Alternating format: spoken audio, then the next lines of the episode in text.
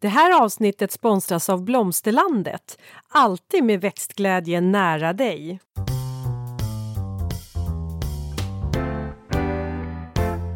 Välkommen till Ulrika och Lindas trädgårdspodd och det är jag som är Linda Kjellén, trädgårdsmästare. Och det är jag som är Ulrika Levin, eh, trädgårdsdesigner. Kära lyssnare, idag ska vi faktiskt prata om eh, vilda ätliga växter, naturens skafferi helt enkelt. Mm.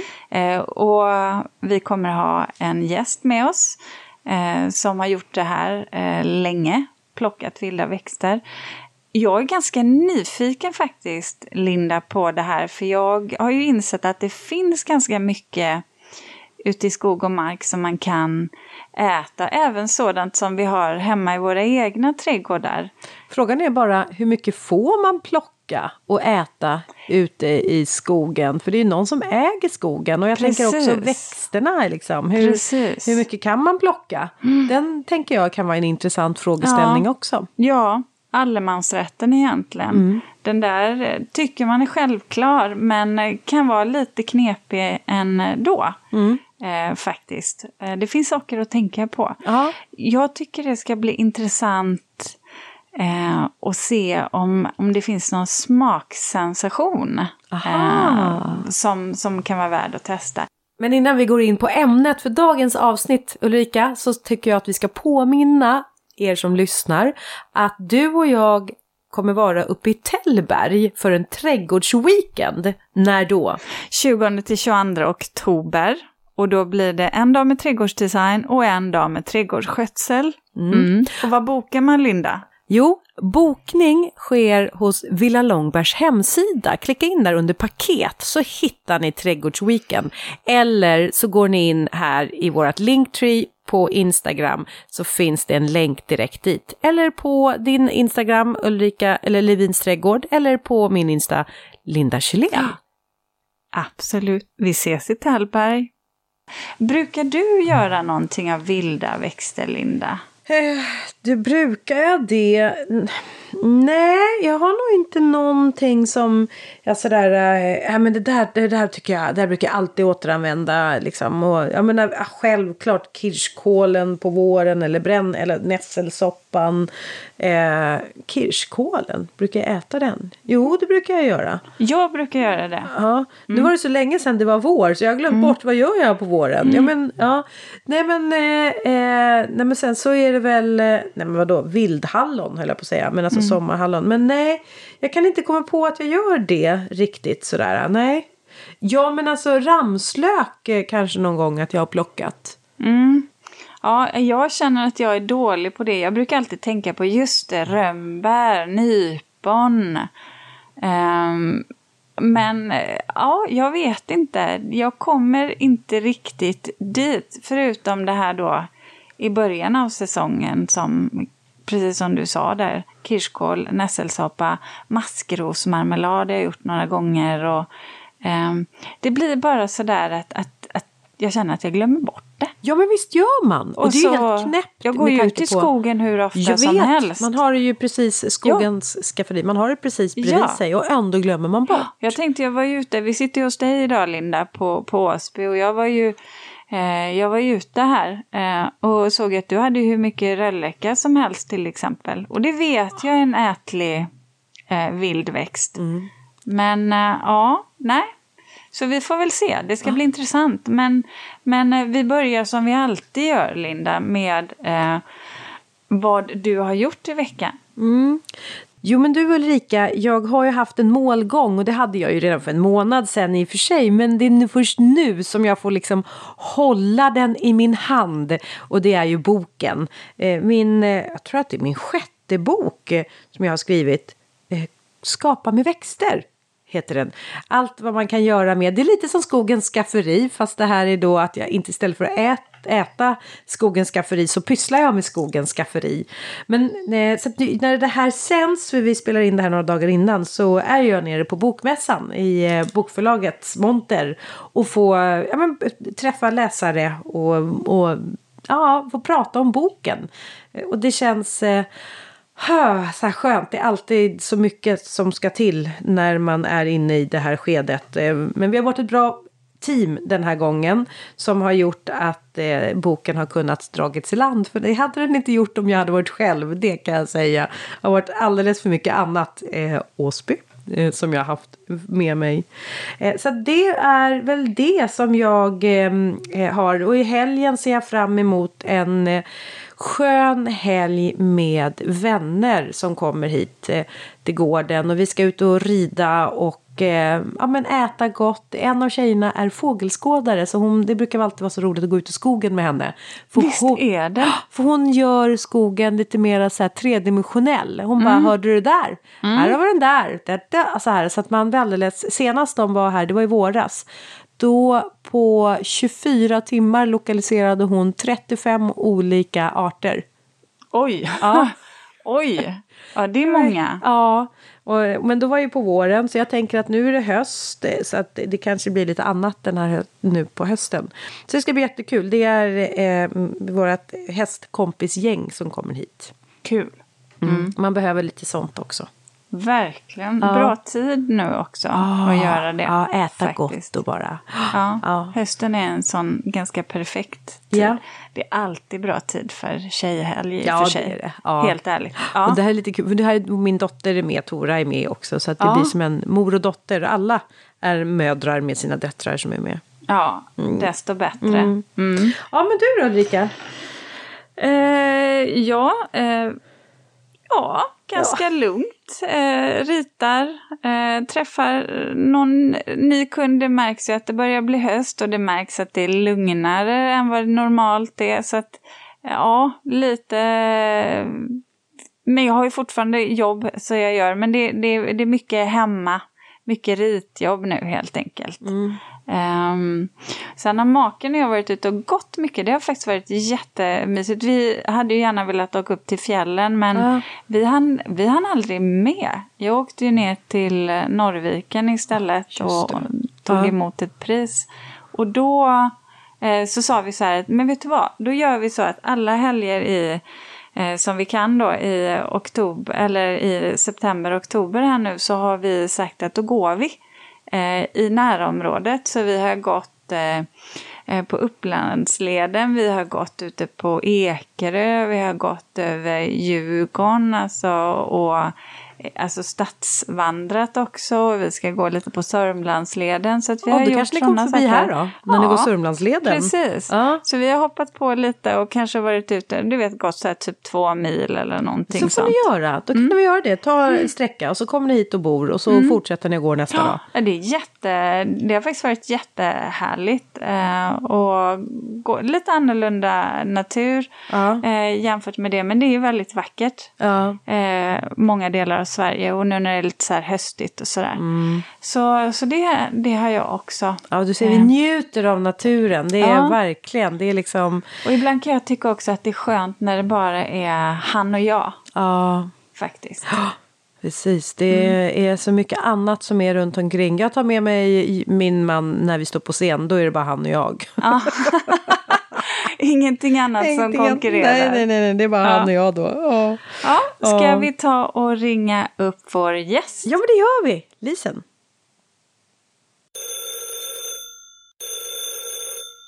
Då säger jag välkommen till dig Lisen Sundgren. Du är ju eh, herbalist, författare och föreläsare och vår eh, expert i det här avsnittet. Mm. Välkommen!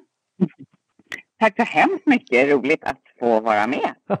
du, vi går rätt på in på ämnet och kanske det kan, alltså något som ja. också är väldigt viktigt. Det är ju det här med allemansrätten. Vad får man och vad ja. får man inte göra när det gäller att samla in vilda växter? Ja, men det är jättebra att börja med det, för det är ju liksom A och O. Det är fantastiskt att vi här i Sverige faktiskt har allemansrätten, vilket betyder att vi får ge oss ut i skog och mark. Vi får plocka blommor, blad, svamp och bär. Eh, och regel nummer ett är ju liksom att eh, plocka, vi brukar säga så här, plocka räntan på naturens kapital, det vill säga det som växer ovan jord och som kommer nytt varje år. Rötter får vi inte gräva upp. För det är ju, om man tänker på det som kapitalet, det ska vi inte tära på liksom. Nej. Eh, det är olagligt, eh, eller går emot allemansrätten. Inte gräva upp rötter. Eh, sen så brukar jag säga som princip att plocka aldrig mer än kanske 20 procent av ett bestånd. Och i så fall när du plockar, se till att det är en växt som är vanlig och som det finns mycket av. För att vi tar ju av, växten har ju, växten själv har ju liksom prioritet. Den ska ju kunna föröka sig, den ska finnas tillgänglig för vad det nu kan vara för pollinerare och andra djur som kanske är beroende av den här växten. Ehm, och vi får komma ihåg att naturen är inte till för oss, men vi kan ta del av den och visa hänsyn till alla grannar, alla som vi delar den med. Eh, och sen så får man plocka, alltså man behöver inte gå in i parker bland odlingarna där folk har gjort fint, eh, men eh, plockar man på privat mark så be om markägares eh, tillstånd. Och sen är det några växter som jag kan nämna som är sådär när, när jag berättade att ja, men jag jobbar med vilda växter bland annat. Och de säger, ja, jag plockar granskott. Mm, är det det? Men vad plockar du dem? Ja. granskott ingår faktiskt inte i allemansrätten. Och det, inne, det är för att de är del av grenen. Vi får inte heller bryta av kvistar och grenar. Inte gräva upp rötter, inte bryta av eh, eh, grenar. Så, mm. och granskott räknas som en del. Men har du markägares tillstånd så kan du göra det. Ja. Mm. Mm. Det, det, är, det är verkligen så här, jag som har mycket djur, av, eh, ja. jag, jag, upplever att det är samma tänk, att det är av respekt för djuren, respekt för växten, ja. att eh, precis som du sa, att vi kan få låna utav dem, men eh, de ska, det, vi har ju bisamhällen, det är ju samma sak där med honungen, ja. att vi behöver, vi kan ta utav dem, men vi måste också låta dem ha så att de själva klarar av att överleva. Så att ja. man mm, inte urlakar dem. Och pratar vi, pratar vi granskott så är det ju självklart, alltså det, det där ska ju växa till skog, alltså det är ju en, eh, det är ju ja. ett värde i det för, för markägaren, så att det får man ju någonstans, ja. det måste man vara försiktig med. Men du Lisen, då undrar jag, eh, mm. Finns det, förutom fridlysta växter såklart, mm. finns det också mm. när man kommer in i naturreservat och så vidare, kan man fortfarande säga att allemans rätten gäller mm. då? Bra. Eh, bra fråga. Det är lite olika i olika naturreservat faktiskt. Så ta reda på de regler som gäller där du är. Eh, jag bor till exempel, det är inte ens ett naturreservat, det är en nationalstadspark. Eh, jag bor nära Djurgården eh, och där får man inte plocka till exempel. Ehm, men sen så finns det vissa naturreservat. Jag vet folk går och plockar svamp i Tyresta till exempel naturreservat. Mm. Så att ta reda på vilka, som reg vilka regler som gäller där du är. Och eh, du nämnde också fridlysta växter och där är det också så här att vissa växter, till exempel strandkål, kan vara är, fridlyst på Gotland men inte på västkusten. Så att var noga med att ta reda på liksom, eh, vart vi är. Och jag tycker att det här med att samla vilda växter är en så bra sätt att... Eh, alltså det belyser ju verkligen vår inverkan på naturen. Man ser med, om jag ser ett fält med rödklöver så blir jag så här minst och så vill jag plocka massor med rödklöver. Men plockar jag alltihopa, då ser jag på en gång. Då försvinner de och då får eh, bin och humlor och alla vara med. Myror, alla, alla som gillar eh, rödklöver. Då får de ingen mat. Alltså vi, vi får ju verkligen en möjlighet att lära oss att vara måttliga, bara ta vad vi behöver och eh, liksom ta hänsyn till allt levande omkring oss. Här... Det blir så väldigt påtagligt. Mm. tenderar att bli i naturen. Mm. Eh, här i närheten där jag bor, här i, eh, i Eskilstunaområdet, så har vi en skog med ramslök. Och ja. Eh, ja. det där är ju liksom spännande. Ja. Men det där blev mm. också eh, faktiskt i år vet jag att det blev ja. Eh, ganska mycket liksom, prat om för att det var nästan så att det liksom skövlades. Alltså det blev väl, och man, så folk gick och plockade typ säckar. Eh, och där är det ju verkligen att man har ju missförstått någonting. När, och där tänker jag precis som du säger, det är husbehov. Girigheten, ja. ja. Eh, och människans liksom, behov av att liksom, exploatera. Det är ett jättebra exempel. För att just i ramslöken, jag har en väninna som, som eh, har mark och som försörjer sig på att förädla vilda växter på sin mark istället för att fälla träden. Eh, också i Sörmland för övrigt. Eh, eh ja, det här är ju Sörmland också. Ja. ja, precis. Och då har hon ett ramslöksfält och det här är några år sedan så kom det någon och hade bara liksom plundrat hela fältet. Mm. Och det här kan jag se, det finns ett ställe där jag brukar plocka spansk körvel och det är väldigt poppis bland kockar och det har hänt att jag har sett att de har liksom gått och bara kapat alla toppar, alla de här frukterna mm. på spansk körvel.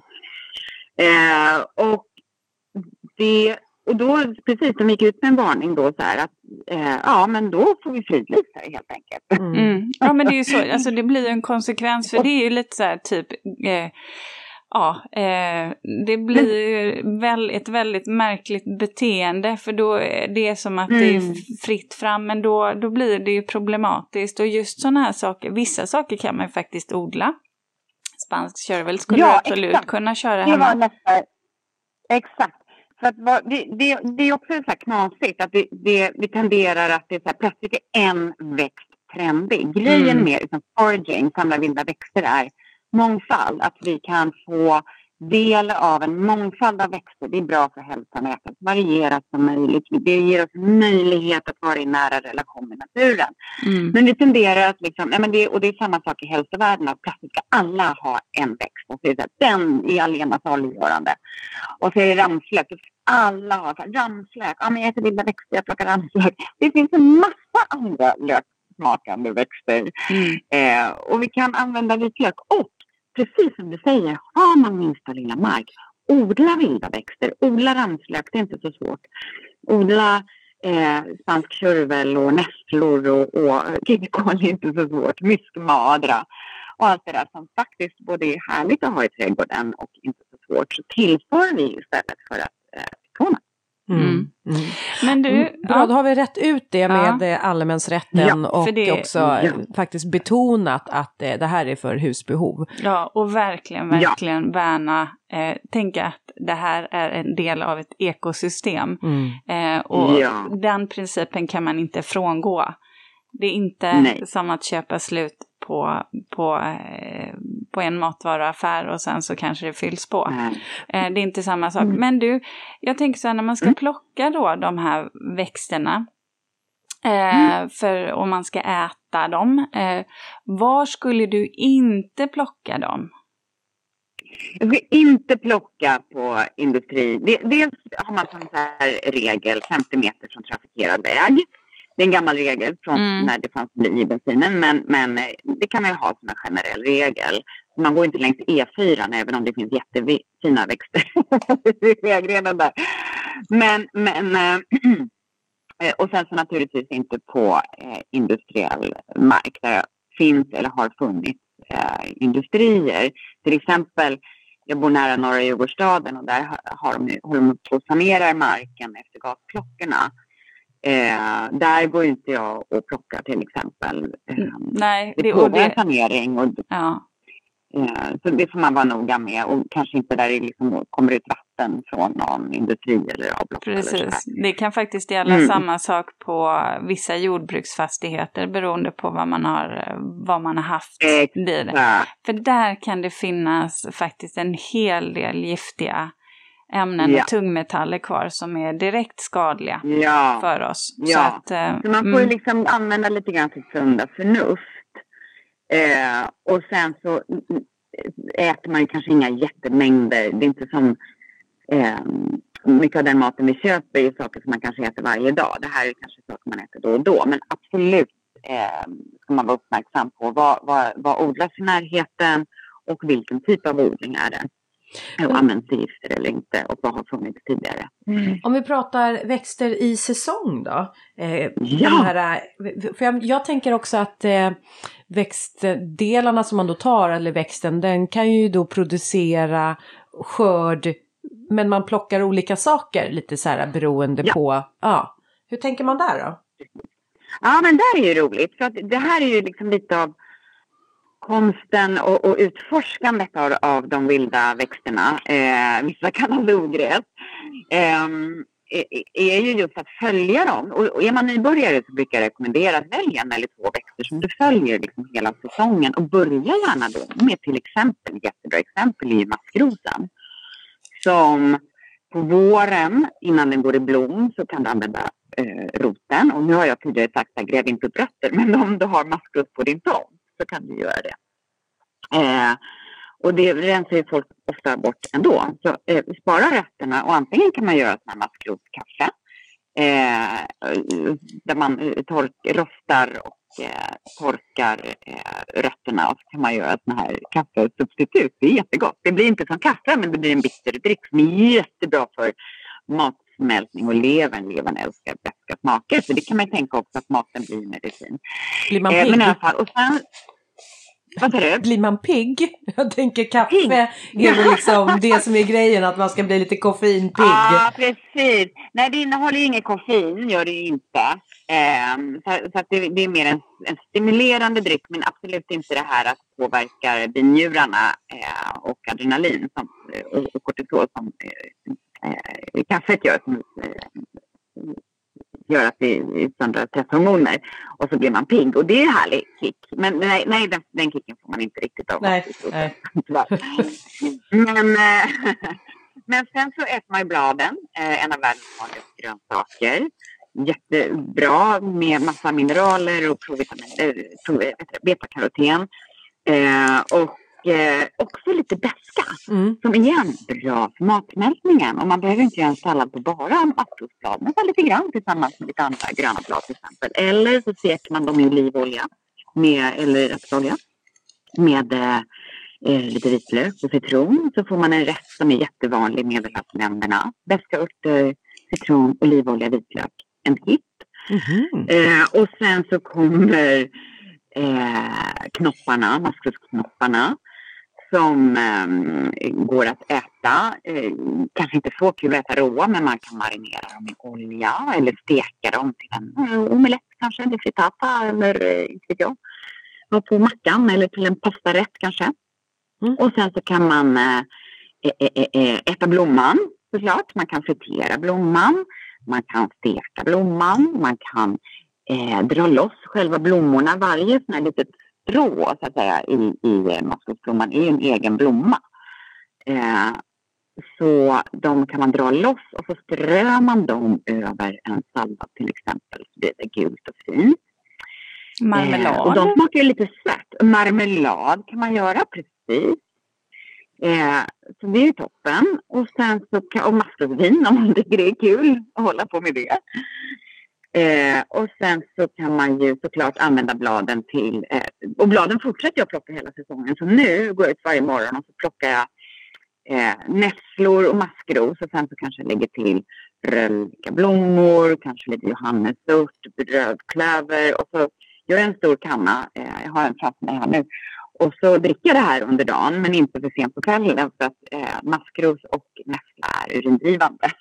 Mm. men då får man gå på toaletten hela natten. För, som allmänt stärkande för att stärka min för vintern. Så, där har du en växt som ja. är bra hela säsongen. Ja, men jag tänker så här, då, två, två saker där. Eh, del, del, del, nu kommer det komma tusen frågor, men dels så här, ja. eh, plockar du alltså späda små blad eller just när du kanske har dem ja. i vatten så kanske det inte spelar någon roll, men skiljer du på alltså, typen av blad ja. när, beroende Precis. på vad du har dem till? Så det här är jättespännande då om man då följer en växt hela säsongen. Smaka på den, smaka på den varje dag eller åtminstone varje vecka. För bladen då, de är ju, eh, de är ju bittra men de är mindre bittra på våren. Nu är de liksom lite fega också. Mm. Lite de blir stora. Eh, men, och då kan de bli lite sega och kanske lite för bittra. Många är inte vana att äta bittra smaker men man vänjer sig, så bara öva. Mm. Eh, och eh, då kan man antingen låta dem dra i kallt vatten eh, ett par timmar eller så lägger man dem i en skål, skölj, bladen, lägger dem i en skål med lite, lite salt och masserar dem och så låter dem stå i en skål eh, över natten i kylskåp, täck över med en tallrik eller plast. Och sen så eh, kan man använda, för då liksom drar det ut väskan lite grann. Och sen kan man ju se, när man steker dem då i, i olja. Man kan ha i lite, lite honung eller socker för att det, det liksom rundar av det bittra lite grann. Men när jag använder dem i det här teet som jag dricker hela dagen så då vill jag ju åt det bittra liksom för att det är bra för kroppen. Eh, så då bara lägger jag dem i en kastrull tillsammans med de andra örterna så får det eh, precis bara, jag stänger av värmen precis när, innan det börjar koka. Eh, och sen så får det stå och dra av och så dricker jag lite då och då under dagen. Men du Lisen, du sa brännässlor ja. där. Eh, ah. Och då, då, tänkte jag direkt här, för jag, jag har ja. faktiskt börjat odla brännässlor. Linda tycker att det här är så ha tre brännässlor i sin köksträdgård. Nej, jag har faktiskt sex nu Linda. Har du sex stycken brännässlor? Ja, alltså de trivs jättebra. Jag har sex miljoner brännässlor. Ja, men så här, men vet du vad? Jag tänkte så här att åh, det här kan jag ha det där lite skuggigare, men då kom jag på Lisen, och det här vet jag inte om jag bara fått för mig fel nu, är det inte så att brännässlor i skugga bildar mer nitrat? Alltså, Eller... Alltså, jag vågar inte, precis, jag vågar faktiskt inte svära på det. För att det är lite så här, eh, så kanske det är. Eh, men framför allt så ska man ju vara försiktig med nässla, just med nitrat, att inte plocka för nära laggårdar och så här, där det är väldigt eh, kväverik mark. Mm, mm. Men eh, jag plockar lite här och lite där. Ja, ja, så då kanske inte det spelar någon roll om man har någon liten i mm. skugga eller utan snarare Nej. där det är kväve, mycket, och mycket kväve. Just det, då får jag ju inte kvävegödsla ja. i eh, de här rabatten, alltså de planteringslådorna där jag har mina nässlor. Det är kanske där eh, jag får ja. vara lite försiktig då. Ja, och sen är det, och, ja, och det här kanske finns någon som, som har forskat i och kan mer än jag exakt. Eh, men, men det är ju skillnad på alltså nära en laggård där det kommer ut både det ena och det andra ja, från korna. Exakt. Eh, där blir det sådana enorma mängder. Ja. Eh, ja, så man så kanske... apropå det så kan man ju också använda nässlorna som eh, näringsvatten. Mm, det gör ju säkert ni då. Man lägger ett gäng nässlor i en hink mm. med vatten och så får det ligga där tills det luktar illa. Ja, och så tack. slänger man det på rosorna. Ja. Då blir de... ja, för det är väl en sån här... Nässlor, Ja, nässlor är väl lite av en visarväxt också va? Mm. Eh, att det, den visar ja, att det är gott om kväve. Ja, men då, mm. alltså, ja. Är ganska och sen är det så här också, apropå det så plockar jag ju Eh, när jag plockar nässlor så plockar jag ju eh, först en späda på våren och sen så plockar jag topparna. Uh -huh. Och sen så eh, eh, får man klippa ner nässlorna så att det kommer nya unga skott. Mm. För det är de som är goda, topparna. Mm. För sen när den har gått i blom, då är ju bladen eh, liksom lite körda. Så att jag ville ha de här fräscha topparna till te eller till soppa eller nätet som grönsak. Däremot så här års, nu dels så plockar jag ju eh, skott från sådana nätter som har klippts ner. Eh, men sen så eh, är det ju framförallt nu de här små fröna eller blommorna som är, har ni sett att det blir på de här höga nässlorna så är det som klasar ja. som hänger ner vid, blom, vid bladfästet.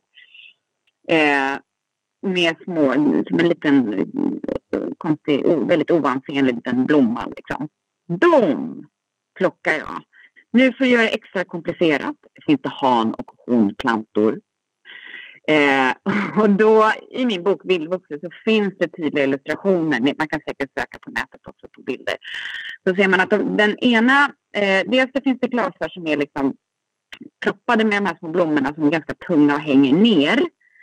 Sen finns det andra som är mer som spröt, som sticker rakt ut. Med små, men så här års har de små tomma skal på sig bara. Mm. Eh, och då, det är hanplantan. De, där är inget att plocka nu. Utan det är de här eh, honfröna man vill ha. Liksom. Så man plockar de här klasarna. Och sen så drar jag av de här små blommorna och torkar det. Och sen så kan man använda dem i sitt fröknäcke. man kanske bakar eller gröten eller eh, i smoothie eller inte vet jag vad man eh, lagar. Va, för de är ju näringsrika. Ja, vad är det för konsistens på dem då? Ja, de är lite knastriga. Ja. Mm. Så det är ganska trevligt. Jag, jag, jag gillar att göra så här olika salter.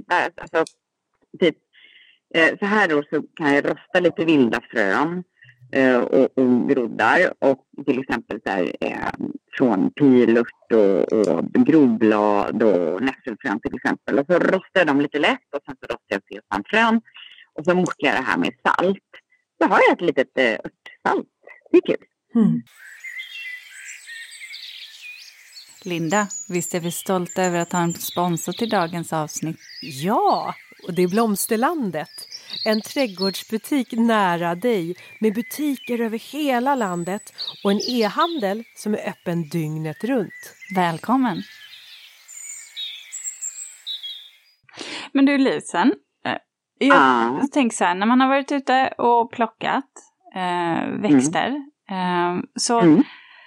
eh, sen kommer jag alltid till den här frågan när man kommer hem. Vad, hur ska jag hantera dem? Vad, eh, ska jag torka dem? Kan jag frysa in ah. dem? Alltså det är ju alla de där ah. grejerna utan att paja smaken. Ja Eh, ja, precis. Vitaminer. Eh, och, ja, precis. Alla spårämnen, mineraler. Eh, vad. Och jag förstår att det här är ju eh, specifikt kanske för olika växter också. Men, men ja. vad, vad, vilka sätt kan man så att säga förvara och förädla de här. Växterna ja, men Det är på? lite olika. Ja, men idag till exempel, apropå säsong då, så började jag plocka nypon idag. Det är ju en favoritsysselsättning eh, för mig. Och eh, så här års i alla fall.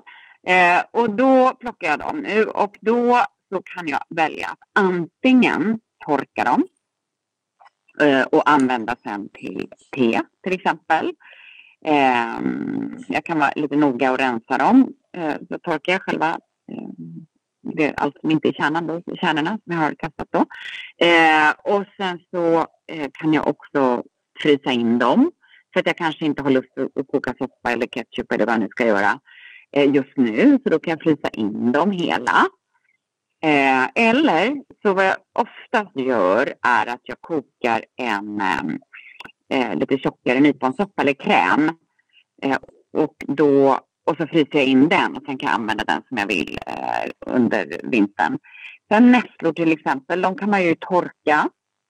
Eh, eller så kan man eh, förvälla och frysa in dem om man ska ha dem till eh, soppa och, och sånt där till vintern. Mm. Så kanske inte det. Eh, och sen eh, vad har vi mer? Sen har vi ju till exempel, ja, men maskrosbladen skulle jag torka. Jaha. Jag använder under vintern till te. Det, eh, och, och, när man använder det som te, eh, medicinal, alltså i medicinalsyfte så, så eh, är det ju urindrivande. Så att när man behöver eh, av något skäl eh, stimulera njurarna lite grann så kan man dricka eh, eh maskrosbladste. Eh, eller infusion heter det egentligen. Eh, och sen så, vad har vi mer för växter? Man kan ju nu så här års plocka apilörtsfrön nämnde jag. De skulle jag torka. Eh, så, så det, det, är ju liksom specifikt från, från växt till växt. Men de som, om man tänker så här, de som betraktas som grönsaker, som till exempel då nässla, går ju jättebra att frysa in. Kirskål också. Den är inte, kirskålen är inte så rolig så här års, men om man plockar på våren mm. så går ju den jättebra.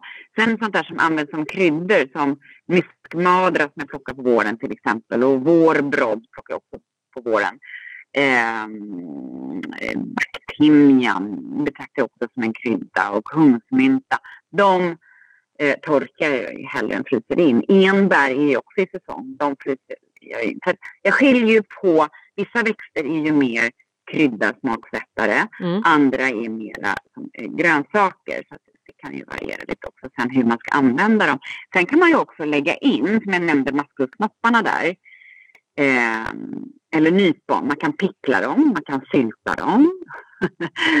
eh, jag nämnde ketchup, man kan göra rönnbärsketchup, nyponketchup.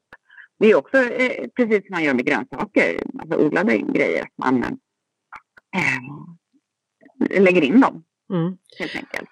Men, men, du Lisen, jag har mm. ju, mm. jag har ju läst, jag har ju eh, dina böcker där, så att, och det jag tycker ja. är liksom lite intressant är att gå in på de här växterna som är eh, vanliga.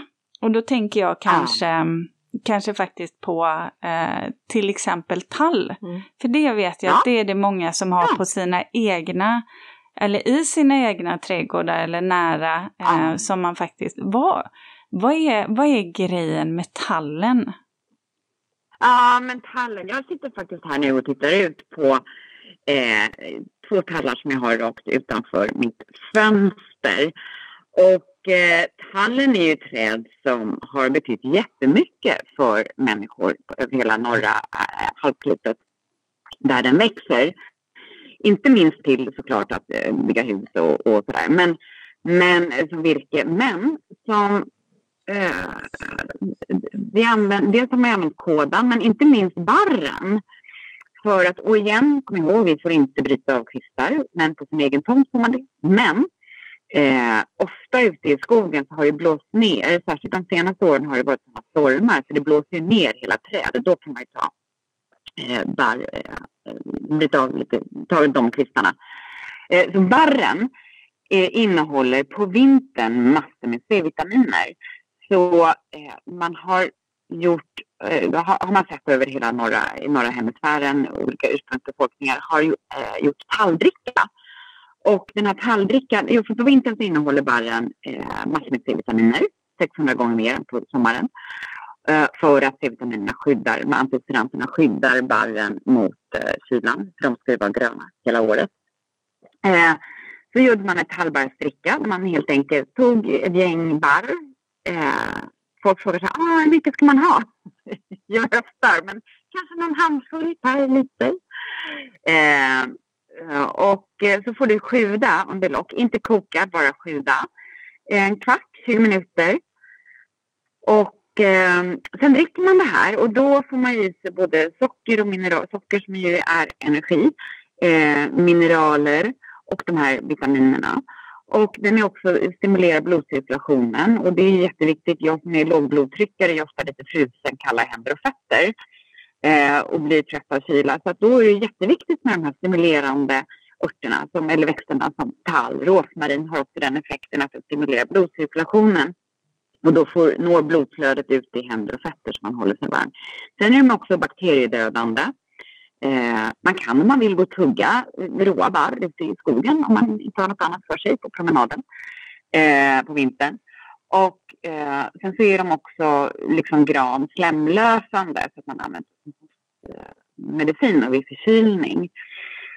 Så att eh, eh ja, coolt träd. Sen kan man ju om sig och kring sig och göra halvkottemarmelad på omogna tallkottar. Eh, och då är de så här små gröna mjuka på våren. Mm. Men det är alldeles för mäckigt för mig. Jag är ganska otålig med sånt där. Och så håller jag inte på så mycket med marmelad och sånt. Men, men, men jag har en eh, kompis som är kock som, som gör den här fantastiska tallkotten. De ska, urla, de ska lakas ur och det tar jättelång tid att göra den för att den ska bli god. Liksom. Men han gör den mest utsökta halvkottmarmelad. Eh, mm. det kan vara det värt kan att prova om man, om man har ja. tålamodet kanske.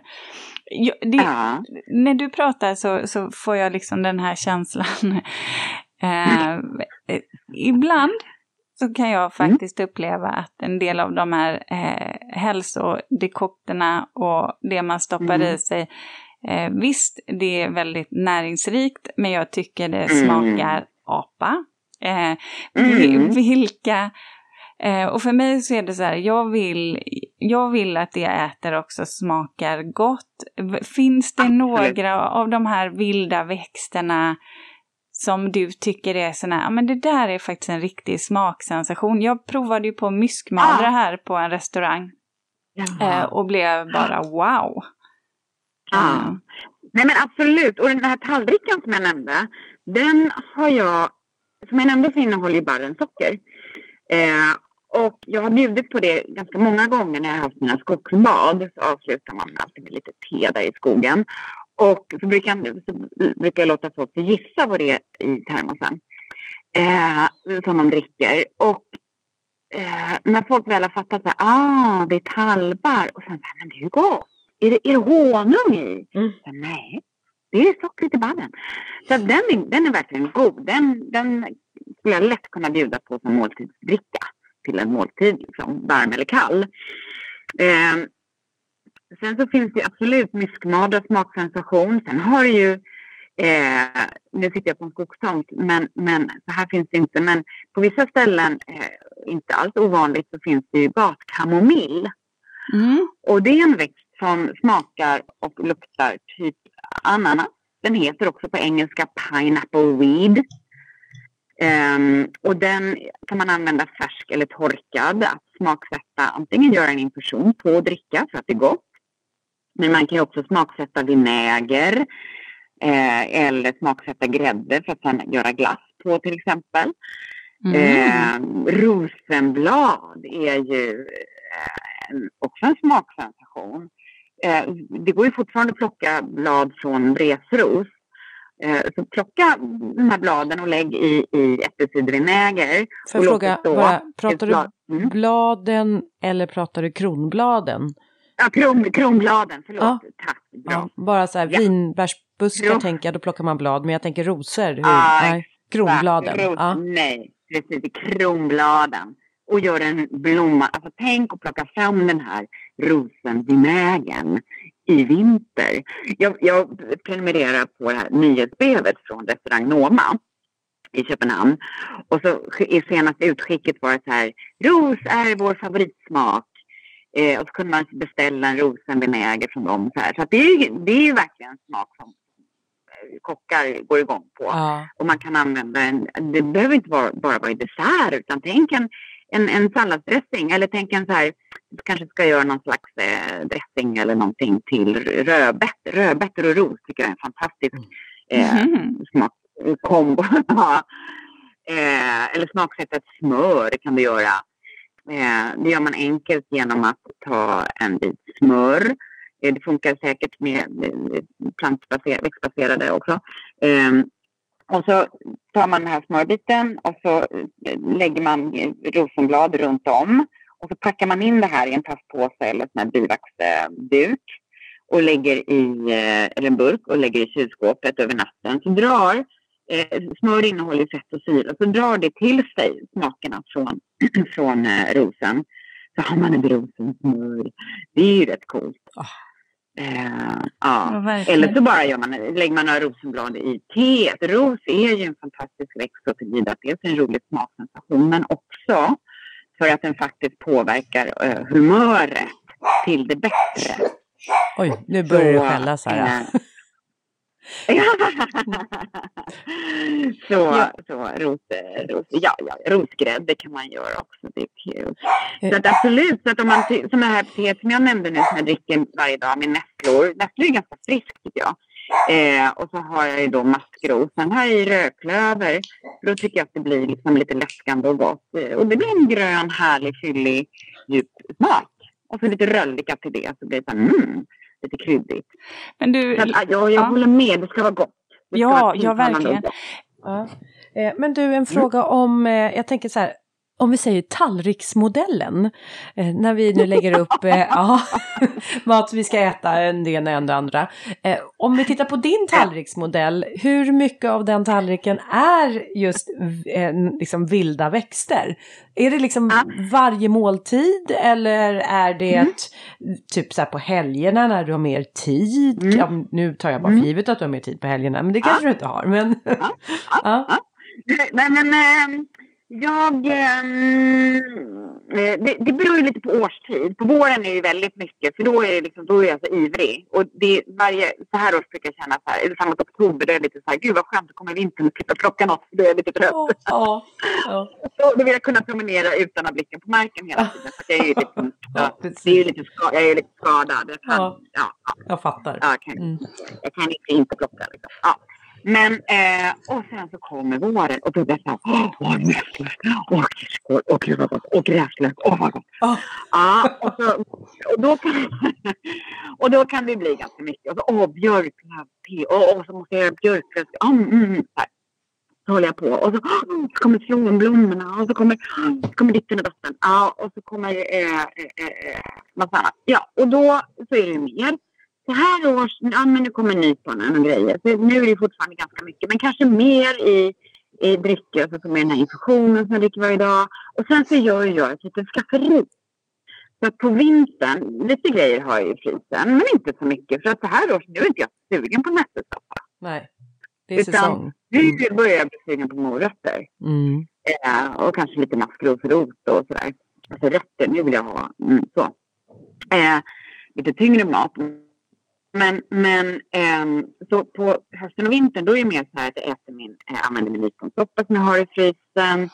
Eh, och att jag har det här skafferiet då som jag gjort. Jag nämnde rosenvinägern, jag kanske gör nyponvinäger, jag kanske har gjort eller har gjort, eh, olika salt, nässelsalt, rosensalt, eh, björklövsalt, eh, lite olika, eh, jag har gjort någon sån här, eh, olika vilda frön, där som jag nämnde med, med sesamfrön och salt.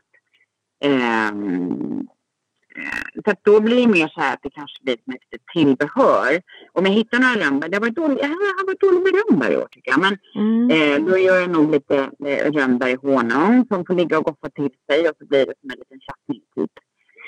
Um, så att då blir det mer det vilda som en smaksättare och tillbehör. Så jag försöker äta något vilt varje dag. Eller försöker, låt mig inte anstränga mig. Det är en naturlig del av mitt skafferi. Liksom. Mm. Jag tänk... det blir inte färskt på vintern. Jag mm. tänker att det, eller det vi kanske också ska skicka med eh, alla eh, våra lyssnare, det, det, är väl som alltid också när man ska plocka och äta eh, växter mm. som man inte har så stor kunskap om, att man verkligen läser på och håller koll ja. så att man inte får tag på någonting som faktiskt ehm, inte är bra för en. Eh, men det här Nej, finns det ju mycket information om. Även Giftinformationscentralen har ju en hel del. Eh, ja, och eh. jag brukar säga så här, är man osäker, avstå.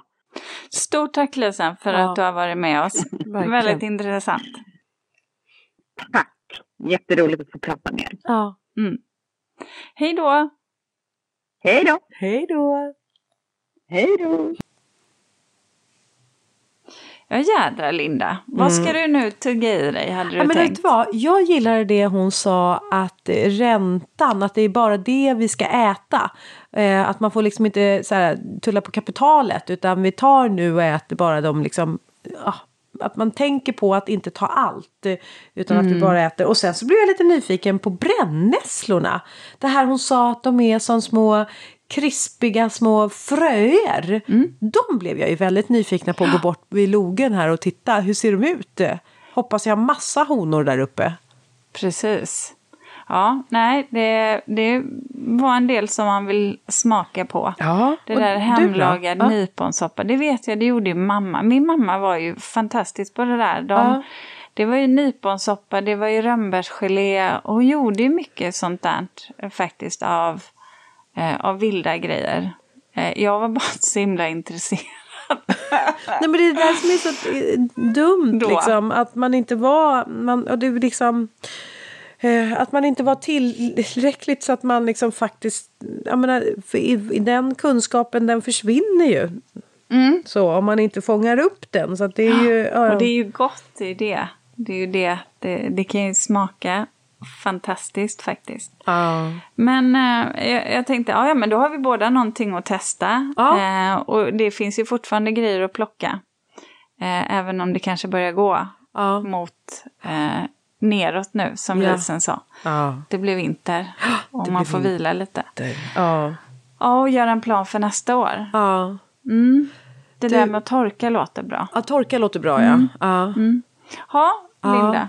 Reflektion? Mm. Äh, men vet du, min reflektion är, hänger ihop med säsongen. Att jag är ganska mätt nu som trädgårdsmästare. Jag känner att jag har verkligen gett mitt allt den här säsongen. Och det har synts tycker jag nere på odlingen också. Det har vuxit något helt alltså, underbart härligt mycket. Men jag är lika, alltså man kan nästan översätta lika mycket energi som ligger eller har legat där nere på odlingen. Lika lite, alltså lika nästan urlakad är jag som trädgårdsmästare. Jag behöver verkligen nu den här vintern och bara Oh, alltså det är ju som att man är... Eh, men det är som att man har en, en eh, jag vet inte hur många bebisar som helst som bara skriker efter en. Ta hand om mig, ta hand om mig. Här nere på odlingen. Och jag, Eh, har, jag reflekterar över att jag behöver vintern. Jag, eh, jag välkomnar höst och vinter. Det här, men det här tycker jag tycker är så intressant. För jag vet att det är Eh, många som säger precis som du, eh, många som jobbar med odling, eh, håller på mycket med sommarblommor och sådär. Själv så, så jag, jag har reflekterat över det, för jag får aldrig riktigt den eh, känslan. Att du är klar? med Nej, säsongen? men, nej, för att jag jobbar ju liksom med trädgård hela tiden eh, i huvudet någonstans. Och för mig så är det ju så att jag måste ju alltid ha, i mitt jobb, ha alla årstider eh, liksom aktuellt i skallen eh, oavsett när jag tar fram en trädgård eller gör en form. Jag tänker ju på det hela tiden och på något sätt så att, så att jag har bara reflekterat över att det är så stor skillnad egentligen mellan hur man så att säga ser på trädgård och arbetar med trädgård de gröna miljöerna, du formger det kontra när man är i det som och odlar. Just och framförallt då om vi pratar kanske med det här ettåriga. Eh, jag har ju en privat trädgård, eh, självklart. Men den har ju mest varit eh, perenn, så där har jag ju inte lagt så himla mycket tid. Det är ju nu de här små odlingarna som jag tycker är helt hopplösa. men, men visst är det intressant där, för att jag, så känner inte jag. Nej. Jag får inte det där, åh vad trött jag är på trädgård. För jag sitter ju i december innan jul och funderar över de här fantastiska planteringarna eller hur jag ska rita en Nej, alltså, pergola. Ja. Eh, det pågår, för mig så har det gjort det. Det har Ja. gjort i 20 års tid. Men jag, jag är nog trött på det sättet att, eh, för jag menar så fort jag har en ledig tid, alltså en halvtimmas ledighet eller bara 20 minuter, 15 minuter så är jag så här, okej, ner till odlingen. Jag kan alltid täcka något med halm, jag kan alltid eh, liksom klippa och rensa, jag kan alltid eh, alltså vattna, jag kan alltid gödsla. Alltså det är hela tiden någonting som jag alltid kan och borde göra. Nu är det som att det bara, nej, det finns ingenting där nere egentligen som jag måste ta hand om. Och det är väl där jag, eh, jag tycker att det är väl snarare det här att inte någonting som lite stressande. Pockar på uppmärksamhet Nej, hela men exakt. tiden. Mm. Nu har jag haft ett bevattningssystem så peppar peppar och sen har vi haft en ganska liksom, regnig, blöt säsong. Men eh, det har varit, nej, jag, jag är verkligen, jag, Men- med gott samvete kan jag sitta i soffan eller göra annat, måla kanske jag skulle ta tag och göra någon gång. Det är väl också en lärdom att dra också att när man har ont om tid då kanske eh, ettårigt odling och om att det är kanske det man ska avstå ifrån. Det behöver inte vara för alltid men under en viss period. Sen naturligtvis kan det bringa glädje också men när det blir ett måste eller för mycket då, då kan man ta en paus Ja. kanske. Ja, Och bara eh, jobba med det i huvudet istället. ja, Aha. ja. Ja. kan man behöva. Faktiskt. Vet du vad jag har funderat på? Nej. Vem jag är. Nej men jösses! Det var djupt. Nu känns det som att vi skulle behöva eh, något liksom Nej, eh, rött vin och sitta och prata över här. Ja. Ja, ja, det Och det har vi nog- faktiskt inte tid med Linda. Nej, men inte jag, idag. Nej, jag, har inte, vet du vad, jag har inte tid att reflektera vem jag är eftersom jag eh, Nej, bara håller precis. på och odlar. Nej men vet Ja. du vad? Jag, berätta jag, nu. Jag, jag, ibland så tänker jag på, mm, jag vet ju vem jag själv är, men ibland så är det väl snarare, vem är jag i andras ögon? För att det blir så, eh, jag var på en eh, fest Vad- med Hur mina hoppas du tjejkompisar. att du är i andras ögon? Oj, det är också en jättestor fråga. Snäll, Ja. snäll och öppen tror jag skulle jag vilja, och lyssnande skulle jag eh, vilja vara i andras ögon. Mm. Ehm, men framförallt så, så tänkte jag så här, jag var på en tjejfest eh, med massor med tjejer som jag inte hade träffat, eller kvinnor som jag inte hade träffat tidigare och då eh, presenterar min kompis oss för varandra eh, och då har hon satt ett ord på alla. Eh, och, jag fick ordet crazy. Crazy bananas. Ja. Ja. Ja, okej. Okej, tänker jag så här. Och sen så... Skulle du förklara det då, varför du hade nej, fått det ordet? nej, utan Eller det skulle var du hen- agera? Nej, det var ute- hennes beskrivning. Det första ordet hon kommer att tänka på eh, när hon tänker på mig så är det crazy. Eh, crazy bananas. Eh, och, och sen så har jag, och så tänkte jag på när min svägerska eh, pratade, beskrev mig hur, eh, när vi träffades då i 20-årsåldern, då, då, Då kallade hon mig för exotisk, vilket jag tyckte var jätteroligt. det, det är ju nog så långt ifrån det man kan vara. Men hon menade nog på att grejen var det att jag var väldigt blyg och det var många som försökte få kontakt med mig på det här företaget och jag bara låg och liksom gled längs med väggen där. Så att det handlade väl om att det var så här som Ni, det var här svär, alltså det, ni engelska jobbade aloof. ihop? Ja, ja Aha, eller och rättare det var sagt så här. Det var vissa i hennes avdelning och som hon hängde med som väldigt gärna ville att jag skulle komma in i deras gäng så att säga. Så hon började jobba eh, kväll, vilket jag gjorde på en annan avdelning bara för att så att säga bonda med mig.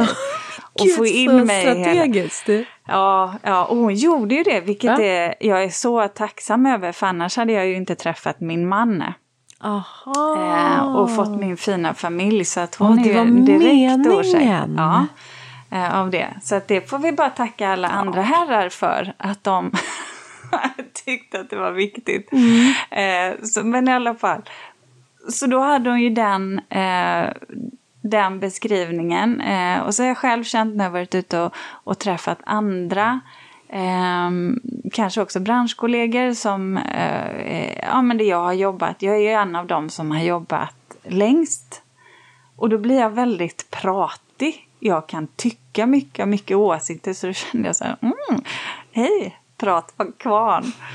och sen så tänkte jag på den låten, du vet, som min syster och, och min dotter sjöng. Eh, min, jag har ju fått en egen låt. Ja, du har ju fått Jag det. har den, jag har den faktiskt på ljudfil, Linda. Eh, så, som handlar om mig. Och jag tyckte ju att de hade, de hade beskrivit så många saker så bra.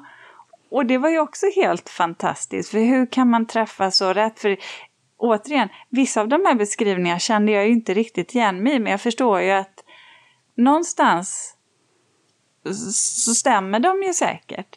Men det blir så intressant då. Ja. För man, jag tror ibland att kanske att den här självbilden inte alltid överensstämmer med vad andra tycker eller tror eller uppfattar den. Nej. Eh, Så det har du, det, det, kan jag tänka att du har rätt i. Ehm, och jag, alltså, ja faktiskt. Eh, Mm. Jag har inte... Jag har inte nästa gång får jag fråga dig, Linda, vad är Mm, första ordet du exakt. tänker på när du Ja. tänker på mig? Ja, precis ja. Mm. Nej, men, fast det vet jag vad jag tänker. Jag tänker ordning och reda. Mm. Ehm, och därför att eh, du, du är mycket, du är den, du har koll på tider och gäster och manus och, Och det är Ja. den rollen jag har i vårt. mm, Och det är ju det som är och det så är därför jag, intressant. jag ser inte dig som crazy bananas. Nej, eftersom, men Nina gör det. Ja. och då blir jag så här, mm, får inte jag se den privata Ulrika här nu utan jag får se den professionella och i Ja, arbetet. precis. Ja. Så att jag kanske är lite som Dr. Jekyll och Mr. Ja, Hyde. I don't know. Ja. Ja. Men det är intressant i alla fall. Återigen, vilken roll har man och, och hur, hur uppfattar andra en där? Eh, det är inte samma. Nej. Det är inte samma. Nej, nej. Ja, ja. kasta ut, ställ frågan till, till er själva, kära lyssnare. Vad, vad, hur, hur vill ni uppfattas? Mm. Mm. Precis, Du, eh, ja. ja. nej, men du eh, Ulrika. Ja. Nu är det nog dags för mig att börja förbereda mig för eh, en weekend här på Åsby. Ja, gör Ja. det så åker jag hem. Då får du åka hem, så får du komma tillbaks med din man och när ni går Sörmlandsleden. Mm. Ja, Det säger vi. alltså säger vi. Ja. hörni, Ha det bra. Tack för att ni lyssnar. Hej hej! Hej då. Ja, så får det vara. Ja, Sörmlandsleden har jag heller aldrig gått. Nej.